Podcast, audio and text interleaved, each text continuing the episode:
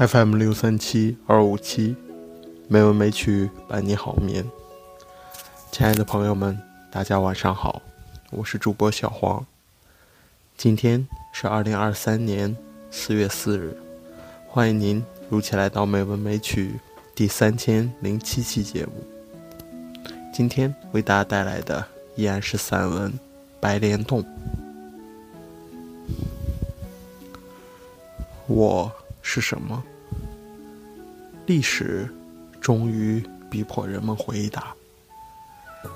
白莲洞已经蕴藏着一个大写的人字。数万年来，常有层层乌云要把这个字前掩，因此这个字也总是显得那么辉煌挺展，勾发人们焦渴的期待。当非人的暴虐压顶而降，挑战者号航天飞机突然爆炸，不明飞行物频频出现，这个字还会燃起人们永久的热念。但是，这个字倘若总被大写，宽大的语义也会投下阴影。时代到了这一天，这群活活泼泼的生灵。要把它解析成许多闪光的亮点，有多少生灵就有多少亮点，这个字才能幻化成熙熙攘攘的世界。既然人们还得返回黑洞，为什么还要披荆斩棘的出来？出来，就是要自由的享用这个宽阔的空间。出来。就是要让每一个生灵从精神的筋骨都能舒展出来，就是要让每个个体都蒸发出自己的世界。这样，当人们重进黑洞，才不会对着蝙蝠和盲鱼羞愧。此时，我已经走出白莲洞口，面对着一片绿水青山。洞口有时。正可坐下歇脚，极目鸟瞰。我想起了张晓峰的《武陵人》。小峰习用了陶渊明的题材，却把那个偶入桃花源的武陵人，作为一个单个人细细研磨。他享尽了桃花源的幸福，比照出了原籍武陵的痛苦。但是奇怪的是。他还是毅然返回，原因是武陵不是天国，但在武陵的痛苦中，我会想起天国。但在这里，我只会遗忘，忘记了我自己，忘记了身家，忘记了天国。这里的幸福取消了我思索的权利。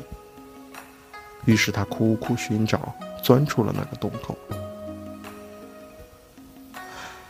赖声川博士的《暗恋桃花源》异曲同工，让这位进桃花源而复返的武林人与现代生活相交杂，在甜酸苦辣中品尝一个人切实的情感价值。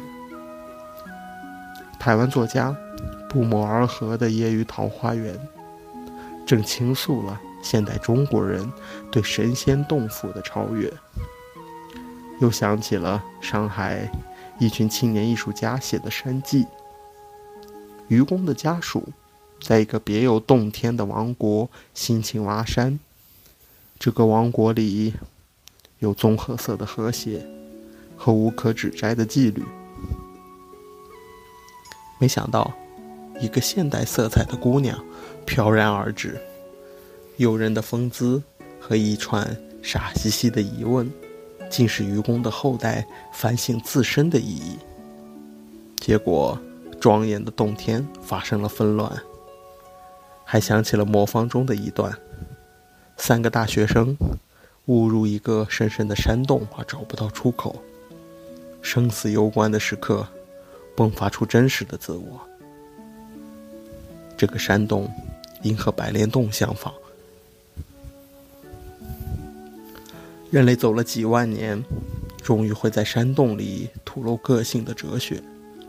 纵然死了吧，也没把这几万年白活。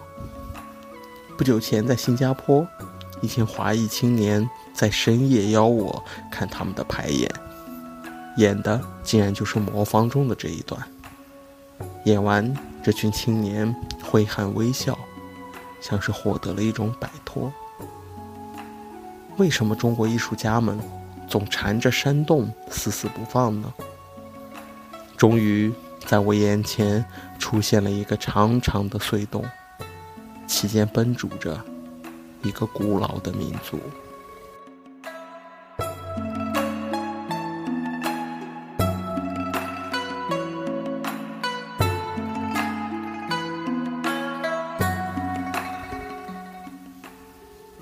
今天的配乐是《江上清风游》，希望这优美的音乐能够伴您好眠。今天的节目就到这里了，感谢您的收听，亲爱的朋友们，大家晚安。